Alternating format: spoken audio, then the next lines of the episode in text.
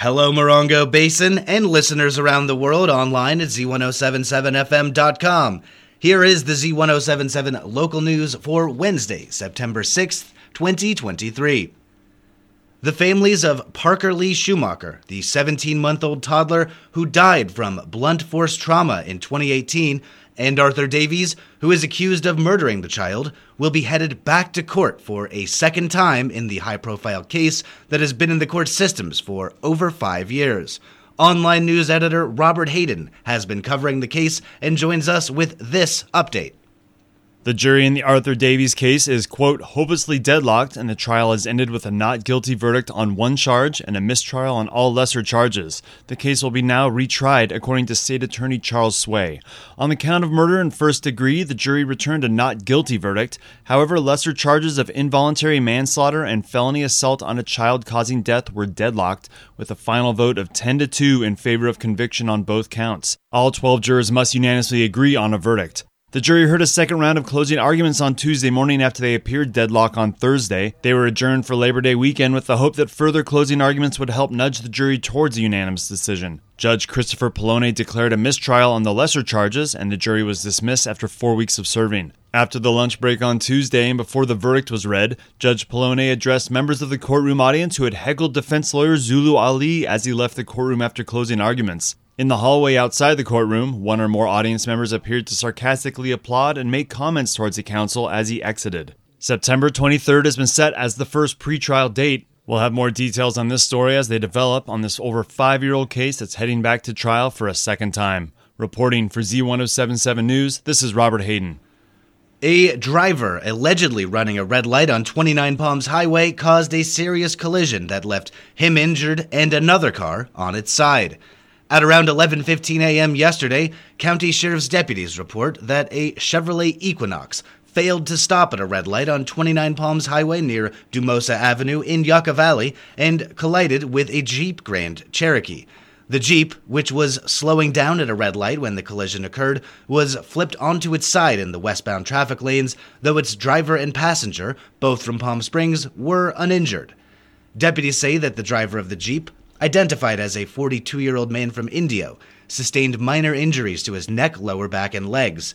Paramedics responded and transported him to High Desert Medical Center for further medical treatment.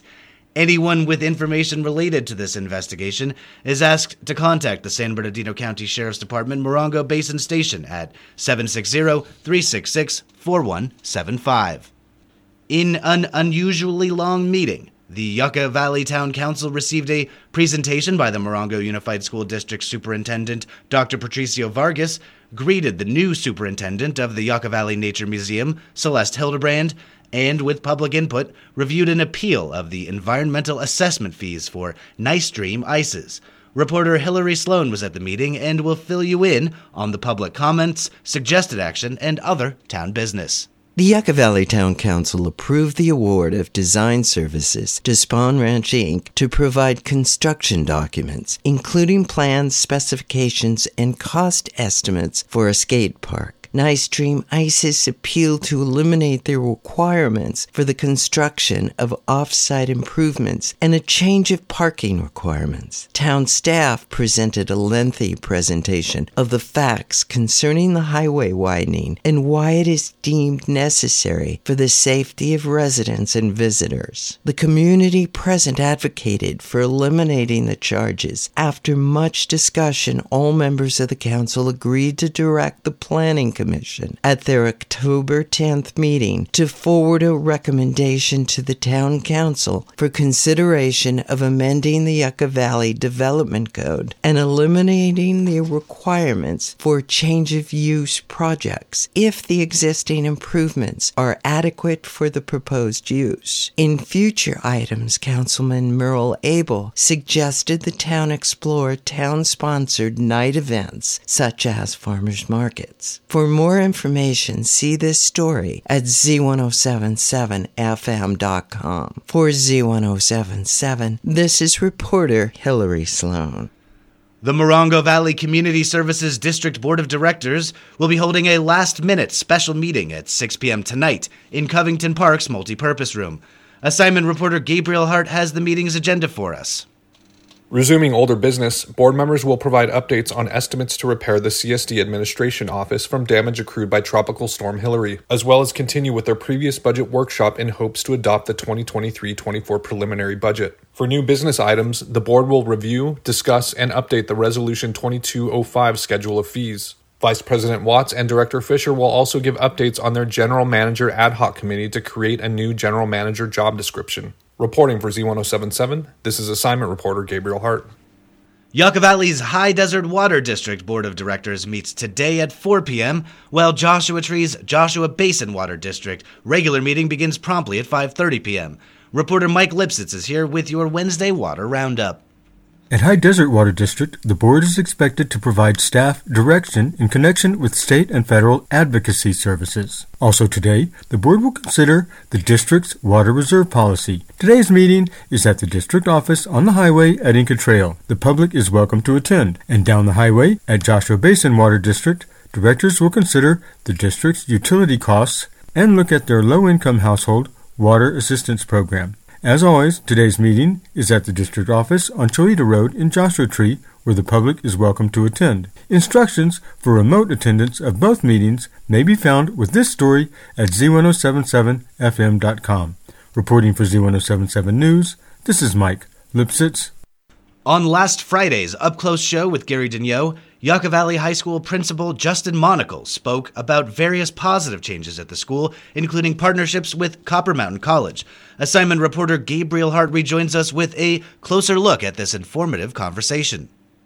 When Daigneault mentioned Yucca Valley High School's closer relationship with Copper Mountain College with career acceleration for students, Monacle mentioned exceptionally large growth in the dual enrollment program, allowing students to receive high school credits for high school level classes that are also college level classes. Monacle said, quote, In the dual enrollment program, which allows our students to be getting high school credits for high school level classes that are also college level classes. It's a dual enrollment piece where they're working on that high school diploma, but they're also building a college transcript transcript at the same time. And the beautiful part that we have in the growth of this partnership right now with, with Copper Mountain College is not only do our own teachers have the availability to teach those courses when they meet certain standards of certification and training for themselves, but when we don't have someone that meets that standard, we are also able to partner with Copper Mountain College and, and remote in some of their professors to help teach those courses as well. And so we've been able to add a very robust offering of, of courses over the last several uh, several school years, and this year even more. So our students are getting closer and closer closer to graduating from high school, not only with their diploma, but also getting awfully close to having an AA by the time they finish their high school careers. And not only do we have that dual enrollment process that, again, has grown over the years tremendously, but we also work with Copper Mountain College to do the RISE program, which is getting kids into the CMC process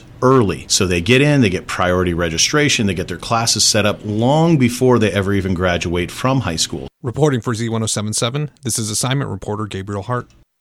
The 29 Palms Lady Cats volleyball team played the Lions of Cathedral City yesterday, beating them in four sets. Kyla Palpalatic was big at the net with nine kills and five assists for the night. Jenica Silvas had two kills, two ace serves, and six assists for the Cats. Lindy Stewart led the team with four ace serves. Olivia and Ryan had two kills in solid defense. Libero Vivon Grunt defended the backcourt well all night. The Cats are now 2 and 1 in league and host the Broncos of Banning tomorrow. In junior varsity action, the Lady Cats volleyball won 25 to 15 and 25 to 23. Mariah Correa Armenta served up 11 aces and had one kill. Anissa Yuso served up two aces and had two kills. The 29 Palms High School girls varsity tennis team had their Desert Valley League home opener against Cathedral City Lions yesterday. The Lady Cats beat the Lions 13 to 5 in singles action, Caitlin Luke swept all three of her sets, while Zamya Abrile won two of her sets, and Aviana Lipkins won one of her sets.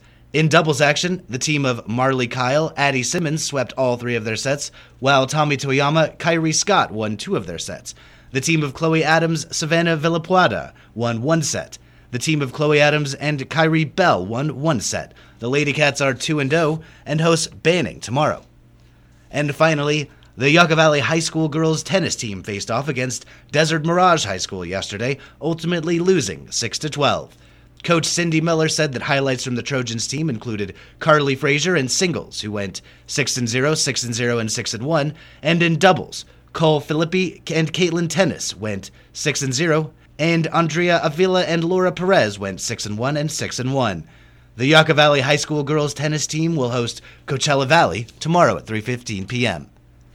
That's our local news. Hear local news 7 times a day, 7 days a week at 7, 8, 9, noon, 4, 5 and 6. If you hear news happening, let us know about it. Email us at tips at z1077fm.com. Reporting for the Morongo Basin News Leader, the award winning Z1077 Local News, I'm Jeff Harmetz.